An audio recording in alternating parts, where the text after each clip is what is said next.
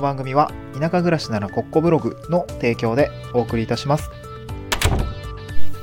はい、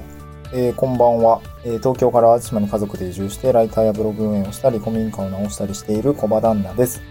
今日のトークテーマは、まあさえー、初っ端から告知になるんですけども明日ですね、えー兵庫県の移住セミナーというのが東京で開催をされます。11月26日の13時からですね有楽町の、えー交通会館の中にある、まあ、ふるさと回帰支援センターっていう場所が、まあ、よく、あのーまあ、よく僕も言ってるんで、えーわかる方はわかるかなと思うんですけども、移住支援とか、まあ、47都道府県の、まあ、あの、相談窓口があったりする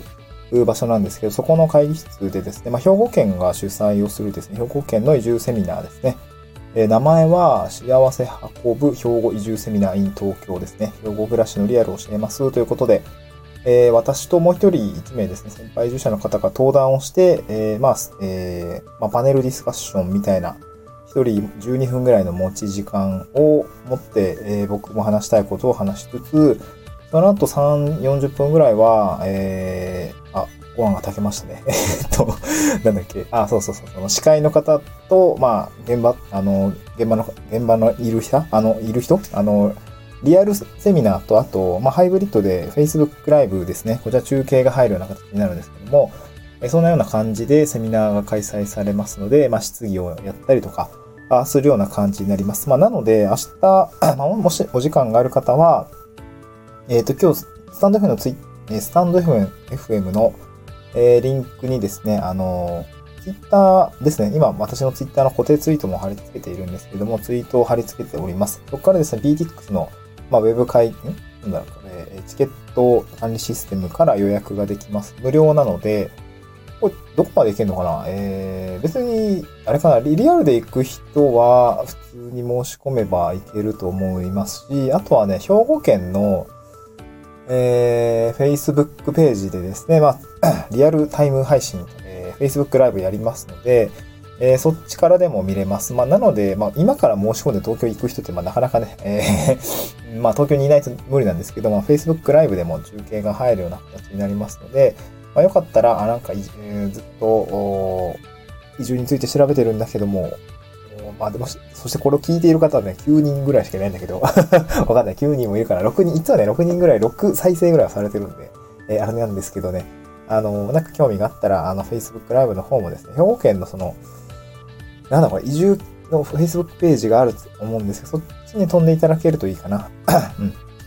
まあなんかアーカイブも残るんで、別にリアルタイムじゃなくても、僕もあの、これブログの記事にまとめようと思っていて、まあほぼほぼできてるんですけど、あのブログの記事にはですね、Facebook アーカイブの動画もですね、あの、リンクとして作っておこうかなと思うんで、まああの、時間が合わない、合う方は見ていただければし、合わない方は僕のブログですね、えー、まあどっかで、えー、翌々日とかかな、には、えー公開をして、えーまあちょっと Twitter でも流そうかなと思いますので、もしよかったらそっちで見てくださいっていうような内容でございました。そうですね、えー昨年も移住のセミナーをやったんですけど、兵庫県主催のものに、まあゲストトークの人みたいな感じで呼ばれていて、まあ一応今年一でやってる感じなんですけど、まあ東京から兵庫県に移住する人っていう、まあ、あーようなテーマなので、うん、まあどうでしょうか、どうでしょうかね。東京から、まあ全国47都道府県ある中で、東京から兵庫県に興味をお持ちの方っていうのが、まあどれくらいいるのかわかんないですけど、まあね、うん、まあ東京もね、あの、結構地域おこし協力隊とかだと、豊岡ですね。豊岡市、兵庫県豊岡市とかがめちゃくちゃね、えー精力的に活動していたりとか、まあ、最近だと丹波篠山市とか、あーですね、もうかなり、まあ、なんていうの、ちょうどいい中みたいな感じでピックアップをされているし、えー今回私は淡路島の洲本市というところの、まあ、先輩住者として入っていくんですけど、淡路島全体もですね、かなり、えー移住者増えてきて、僕の家の周りとかも仕事場の周りとかもめちゃくちゃ、バンバンバンバン家が建っていてですね、もうめちゃくちゃ家建ってるなっていう感じで、あ最近地価も上がってきていますね。まあ、それだけ移住者が多くなってきているんだなっていうところを非常に感じますけども、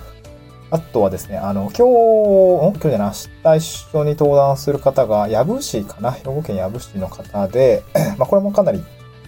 あの、移住の促進、移住定住の促進は力を入れている地域なので、まあ、興味がある方はぜひね、参加していただければなと思います。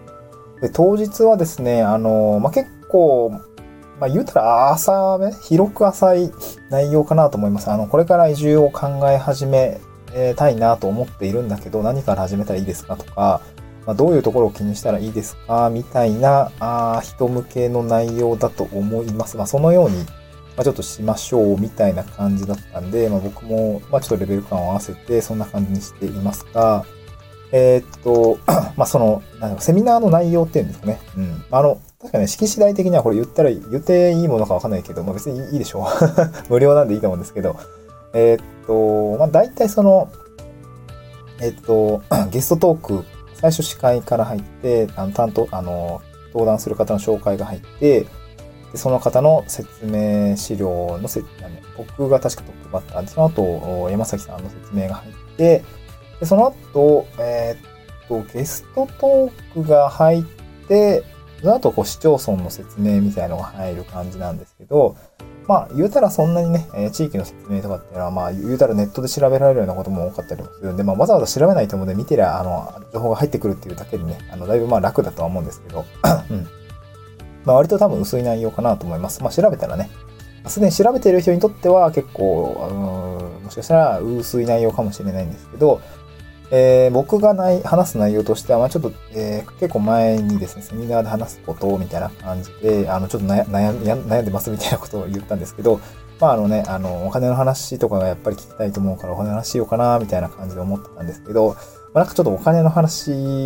企画会社の趣旨とは若干違うような、一応これクライアントワークになるのかなと思っていて、あのちょっとね、ああの、少ないですね、お金の話は。あの、実際どういう仕事をしているのかとかもそうなんですけど、あの、もっとこう、広く浅くっていうところで、その動機の部分ですね、何で移住しようと思ったのか、みたいな、私はこういうふうに考えてますよ、みたいな感じですね。まあ、特に子育て世代に響くような内容かな。うん。まあ、子供ができて、ライフステージが変わると結構、まあ、移住を考え出す人も多いと思いますし、別に子供がいなくたとしても、自分自身のライフステージが進んだ時に、あのー、まあ、ちょっと疲れちゃったなとかね、まあ、人生長いですから、100年ぐらいね、あのー、人生100年時代って言ったりしますんで、わかんないけど、20代、30代、40代とかね、えー、まあなんていうの？ままだまだ前半だと思うんですけど、まあ、でも移住とはいえね、移住ってエネルギー使ったりもするので、えー、自分のライフステージを進んで、まあちょっとね、えー、進路を変えたいとかね、うん。ちょっと立ち止まってね、えー、まあね、ガツガツ進むだけが人生じゃないですから、え、ちょっと立ち止まって考えたいというような感じの人もね、え、あと新しい体験がしてみたいなとかね、もっと脳的な暮らしがしてみたいなと思う方は、まあ、こう、僕の、まあ、セミナーの内容はちょっと響くのかなというふうに感じました。まあ、こういうふうに考えてる人もいるよねって感じですね。まあ、あと僕の場合は、まあ、一応その淡路島の中でも洲本市っていう場所に移住したことをですね、説明してくださいって言われてるんで、一応説明はするんですけど、まあ、どういうところに着眼点があるのか。まあ、これ別に洲本市だけを見るための、あの、なんていうの？えー、指標になるだけじゃなくて、まあ、移住者の方が、あの、移住するときにどういうところに着眼点を置いたのか、まあ、人口の多さだったりとか、先輩移住者の多さだったりとか、まあ、なんかどういうところを見ているのか、で、その見た結果、その後どうなったのかみたいなのも話したいなと思いますので、なんていうのかな。まあ、あの、まあ、究極、なんかこう、外れないコツみたいな感じで一応お話をしたいなと思いますね。うん。こういう地域はこう、こう、こういう条件があって、実際行ってみたらこう、こう、こういうような要素があって、えー、多分外れないと思います。こういう見方をすれば、みたいな感じの話をしたいなと思いますね。うん。あとは地域おこし協力隊の話もですね、僕は地域おこし協力隊を活用した移住っていうような形で、えー、まあテーマ、お題はをいただいてますので、まあ、それを話そうと思ってますね。まあ地域おこし協力隊って、これから人、えー、1万人ぐらいに増えていくっていうような国の方向性があるので、まあこういったものに触れる機会がもしかしたら増えるかもしれません。そうなった時に、えー、とどどういうメリットがあるんだっけっていうのがパッと入っていたら、まあ、なんかこう、後に生きるのかなというところですね。うん。はい。えー、今日は、あまあ、セミナーの告知に終始しますけれども、そんな話の内容にしたいなと思います。まあ、明日、そう、そう、あの、余談なんですけど、淡路島から東京ね、まあまあ、まあ、近い、近いとか、あの、公共、交通機関、新幹線にね、乗ったりとか飛行機に乗るのはね、ああの、言ってそこまで、あの、不便じゃないんですけど、まあ言っても遠いから、ちょっと疲れるよね。